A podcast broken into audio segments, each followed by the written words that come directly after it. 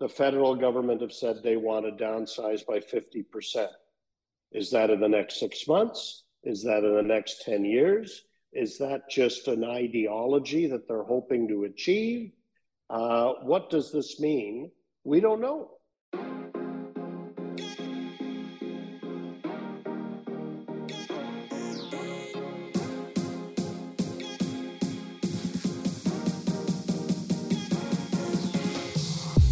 Hi, everyone. Thank you for joining us today.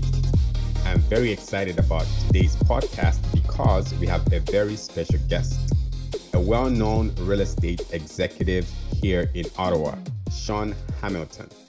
Hi, Shawn. How are you doing today? Mateo, I'm great. It's nice to be here and nice to see you. Just for the viewers, we're in the middle of a tornado watch here in Ottawa. So hopefully, uh, we. Uh, we don't wind up in the land of Oz. But nice to see you. Yes, there's a tornado warning in the Ottawa area, and hopefully everybody keeps safe. So, Shawn, tell us a little bit about yourself. Boy, oh boy, where to start? Well, um, let's let's start at the high level, I guess. I'm a, uh, you know, longtime family has has been in the Ottawa area going back some 200 years. We uh, uh, you know, I love this city. Uh, I've lived here a lot of my life. I got to travel as a kid growing up uh, around the world, and that that helped impress upon me how wonderful Ottawa is as well. And you know, have been a lifer in the commercial real estate industry for 30 years and have enjoyed that. And uh, you know, just lucky that I love my city and love my job. So, you know, that's a very uh, that's 54 years of narrative in 30 seconds for you, Mateo, but uh, a lifer in Ottawa. Wow, that's great. So, long-standing family, been around the Ottawa area for 200 years. That's uh, that's amazing. No one else wants us, Mateo. Maybe that's it, right? wow, wow. That, no, that's good. So, as I mentioned in my intro, you're very well known, obviously, in the real estate community here in Ottawa. Um, why do you care so much about commercial real estate, particularly in the downtown area? Yeah, uh, and that's a really good question, and certainly topical in uh, in today's world. But you know, listen, our, our cities are where we live. We make our families. We look for our children to have opportunities. We look to have opportunities ourselves.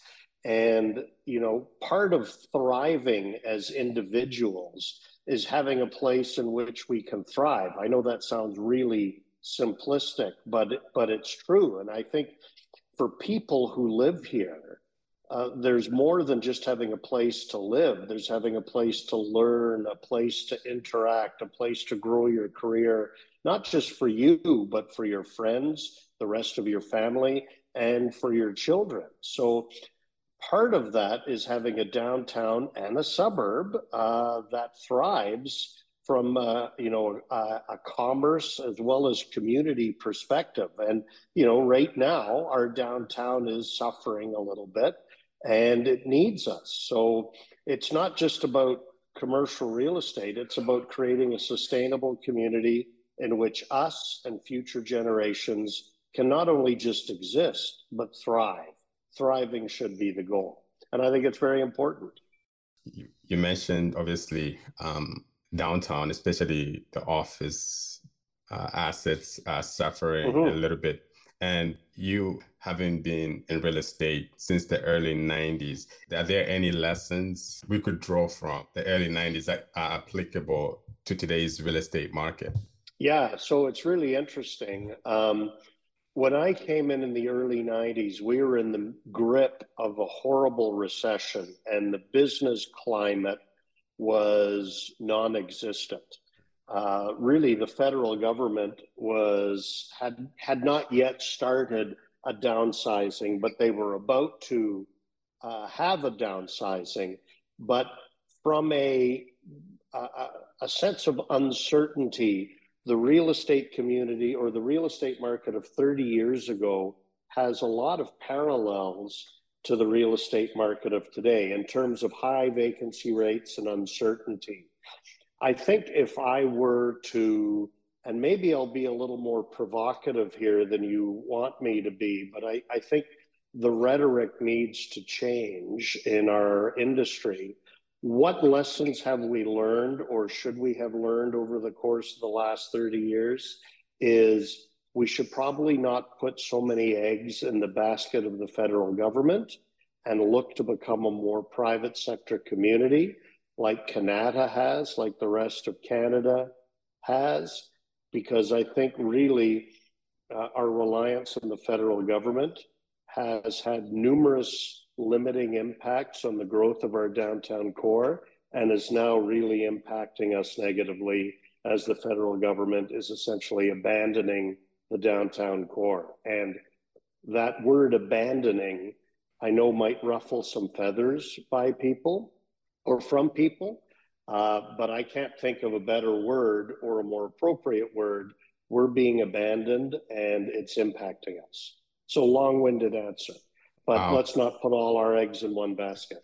Well, that's that's a great lesson. Uh, so essentially, I diversify, um, which yeah. is that's a great uh, point. And well, you talked about the government, and I put it in court um, abandoning us. So, what's your take on the government's uh, current plan to dispose some of their assets? Yeah. So, and I'm trying not to give you such long-winded answers because, but Go there's ahead. so much. There's so much tied into things. Firstly, the federal government has put forward a list of buildings that it says it wants to dispose of. That's it. They've said nothing about the timeline. Hmm. They've said nothing about the process. They have made no attempt to identify how these buildings might knit in with the city of Ottawa and improve or impact the city of Ottawa. Some buildings have heritage designation. Some buildings are pieces of land, they're not even buildings, and some buildings are completely derelict. And why do I get worked up about this? Is because the federal government has been giving out sound bites of we're going to decrease our footprint. Uh, here are some buildings we're getting rid of, but they give us no sense of timing. They never give us no sense of methodology. They haven't even made an attempt publicly to sort of knit on how the buildings they give back could be assets that could be helpful for the growth of Ottawa and Ottawa's downtown core. Really, it's just created a vacuum of information that allows for wild speculation. And so, what do I think of it? I have no opinion on it because I don't know what it means. Les L'Esplanade Laurier, they've been saying for years, is going to be on the list. Wow. Uh, what does that mean? When does this list come to the market? What is their plan? Uh, it's it's a complete lack of information and communication, and and this is why I'm getting frustrated. To to take it to another step, Matteo. Yeah.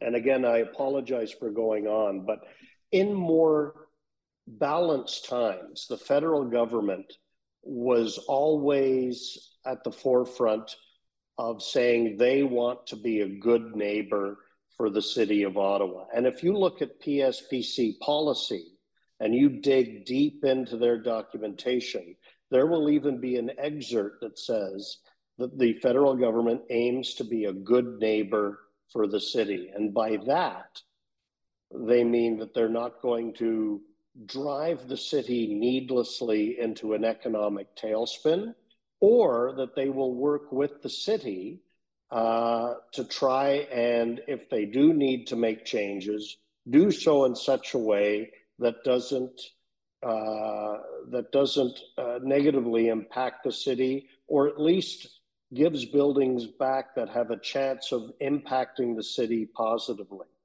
They've abandoned all of that. There's been no mention of good neighbor. There's been no mention of consulting uh, about how uh, buildings are going to give back could create opportunities for affordable housing, for instance, uh, or for the establishment of life sciences growth in Ottawa.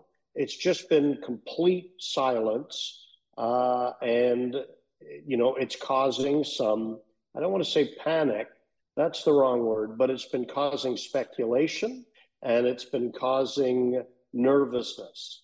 So, in your opinion, the government should have at least held back from announcing that they're disposing of this asset and, until there's a clear plan.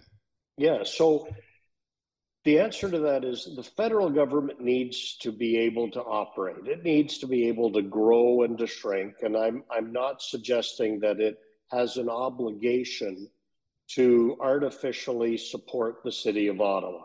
However, if they are going to downsize and they are going to give buildings back, rec- recognizing they represent 50%, over 50%, but they represent 50% of our downtown leased space, that they have an obligation to provide clear communication uh, and to provide an opportunity uh, to share a timeline with the city of Ottawa so that the city of Ottawa knows what it's working with in terms of downsizing so we can put into place programming to counter that. So the federal government have said they want to downsize by 50%. Is that in the next six months? Is that in the next 10 years? Is that just an ideology that they're hoping to achieve? Uh, what does this mean? We don't know. And, you know, I think the city of Ottawa is established enough as a business community that if the federal government came and said, we want to downsize by 50% over the course of the next 10 or 15 years, which is probably a likely horizon, maybe even longer. And we commit that we are going to give no more than X, Y, and Z space back to the market each year. Uh, and we are going to make an effort that when we give space back, it's going to be space that the city of Ottawa can use either for affordable housing or has a chance for public sector tenancy. But the message right now is we're just going to give you our garbage. We're going to give you no sense of timeline, and you guys figure it out. That's not a responsible message. That's true. Wow. I mentioned I'd ruffle feathers here, right? But but it's getting to the point that the messaging is so inconsistent that we have no choice. We, who's we? The business community, no choice but to really draw to their attention what the lack of messaging is doing to us.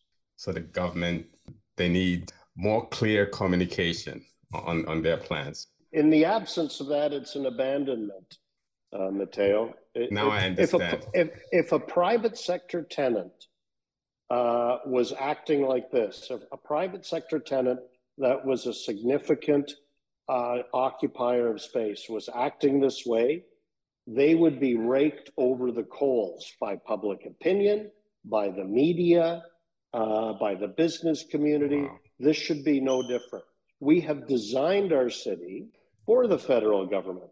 Why is there no place to live downtown? People scratch their head like it's a mystery. It's because we created a downtown core to house our federal government. Why do we have an uninspired skyline and a, per, and a, you know, a large proponent of uninspiring buildings because the government has demanded lower, you know, lowest compliant bid buildings. We have wonderful buildings too, don't get me wrong.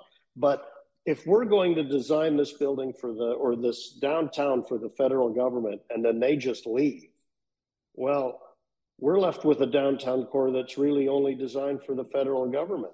We need time uh, to retool that. We can retool that. And I think the federal government has an obligation to help in that. I love your point there. Uh, we should have a more inspiring skyline. That's uh, that's amazing. Of course, we should. Yes, that's right.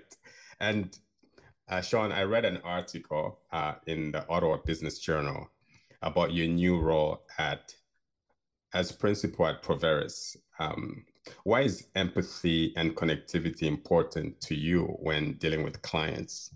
Yeah, so you know the uh, the the context of that was, was I'm now as a principal essentially a business owner. Yes, uh, and you know, being a business owner, there are goods, good things and bad things, and uh, uh, that uh, that you identify with. And so now, in my role as essentially a tenant representation broker, and spoiler alert to the uh, uh to the listeners out there, Mateo's firm and our firm are friendly competitors, uh, but we all, but you know, we're friendly competitors. We yes. we you know, and uh, but for me, it's important to be able to sit across from a business owner uh, and be able to say, you know, I get what you're going through. I get the stresses that that you you have as a business owner because I too am living them. And uh, you know, in business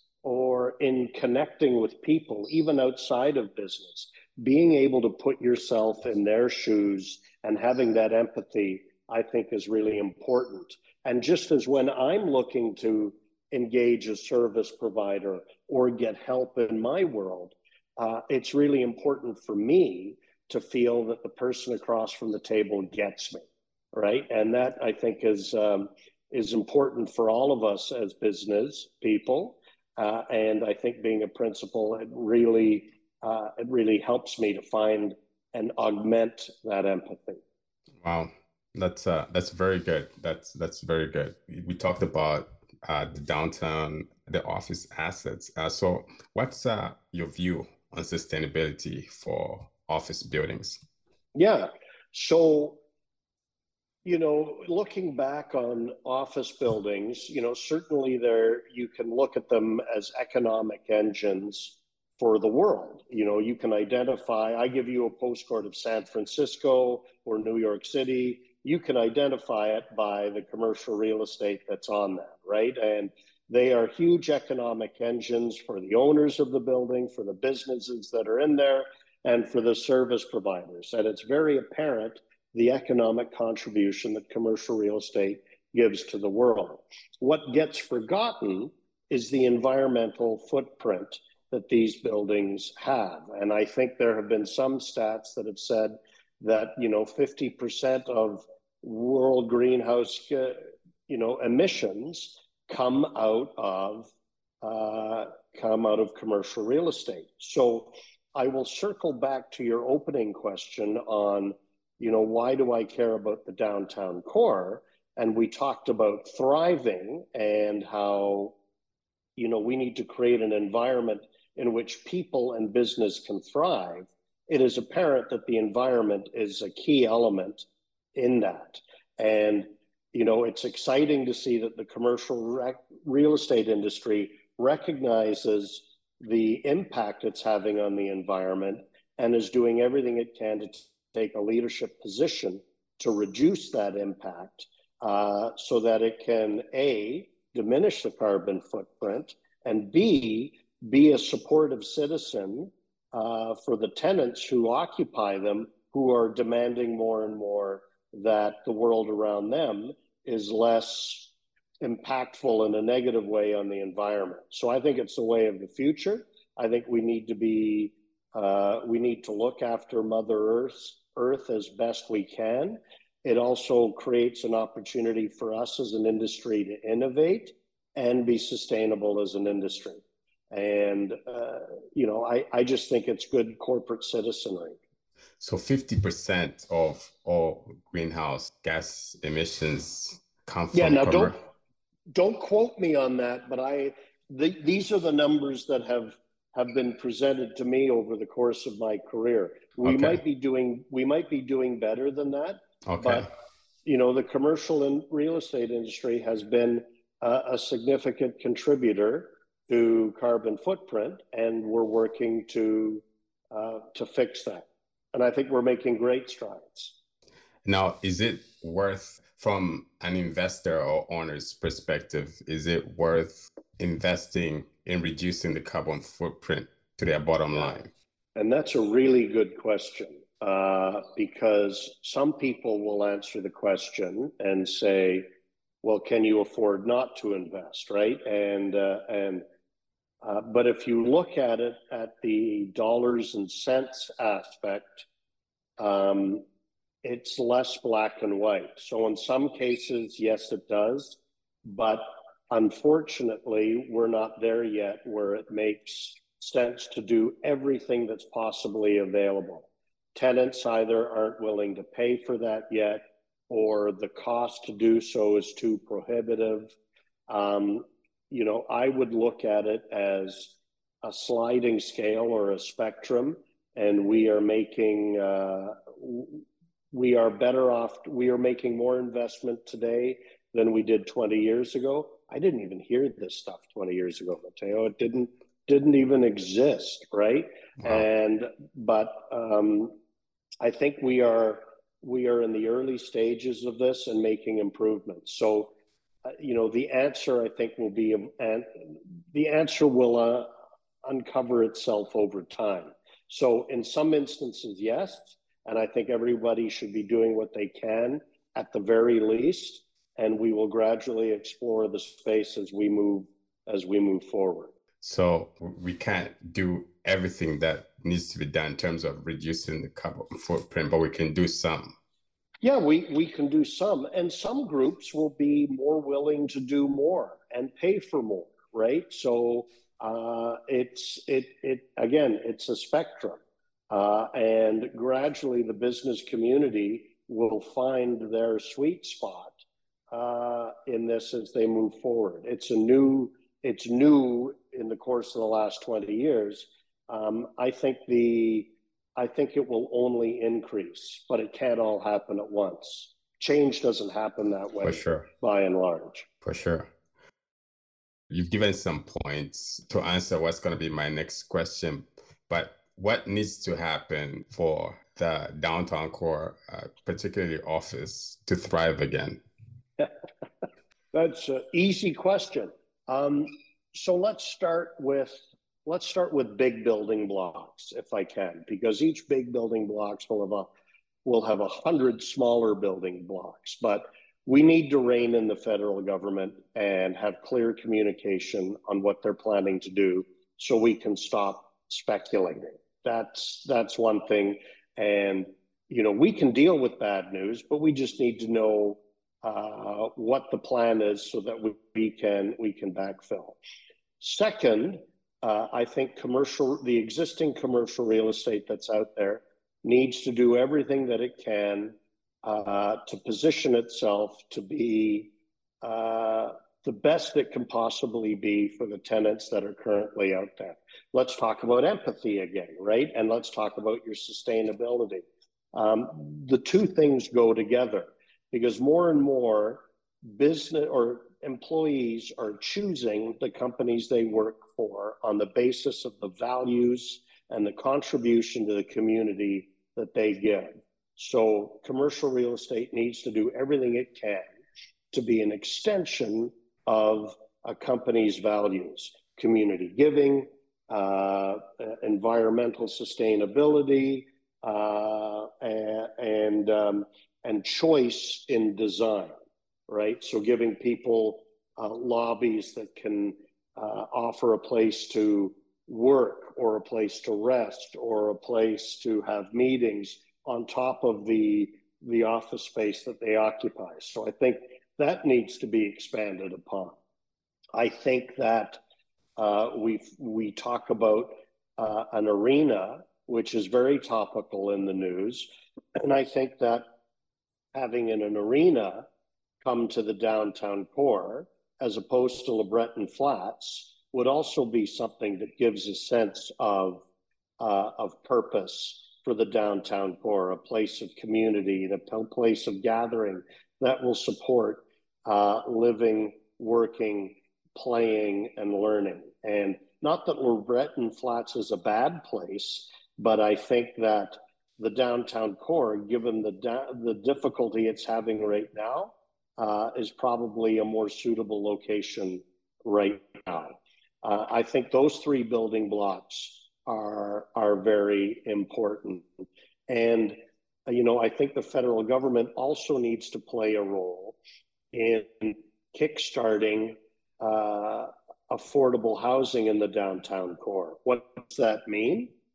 if they're going to get rid of buildings in the downtown core, rather than looking to get rid of these buildings at the highest possible price, which has been their mandate in the price in the past, they may look at um, the notion of community benefit? Can they, rather than getting the highest price, look to achieve the highest community benefit possible? So, is it crazy to have the federal government say, we're going to give these buildings away uh, to the right person who will develop them with, with uh, limited prof- profitability to the benefit of affordability in our downtown core. I don't think that's such a crazy idea. And I think that I think that brings people into our downtown core, creates affordability, and brings a balance away from let's just work in our downtown core for the federal government to let's create um, a place people can live. Let's create entertainment and activity with uh, an arena.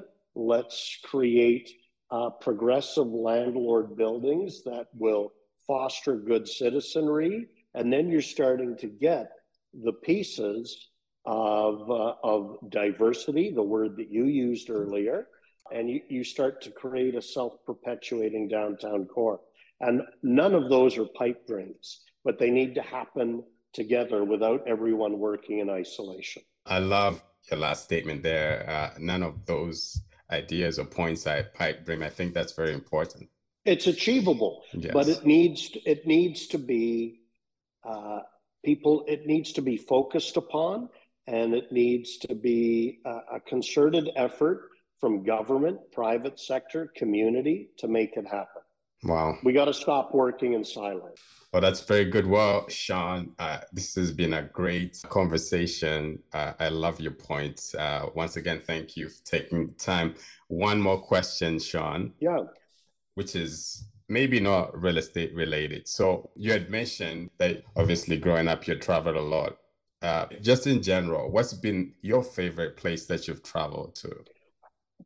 Oh boy. Uh, uh, my favorite place that I've traveled to, you know, my most interesting memories are from Singapore when I was there growing up as a as a kid. Uh, you know, Singapore is sort of the heart of of, of Indochina and is a part of the world that is uh, almost opposite in terms of sights and sounds and than uh, than what we have here in Ottawa. Uh, I would say it was certainly certainly the most interesting uh, from a, a, textural viewpoint. Um, it it it really provided an interesting perspective to Ottawa. Um, but you know, everywhere that I've traveled has just been short term, and it, everything has reinforced how good we have it here yes. in in in Canada and in Ottawa. And it's not perfect by any means, and we can certainly improve. But man, Mateo, we've got it so good here, and yes. the level of complaining that we do.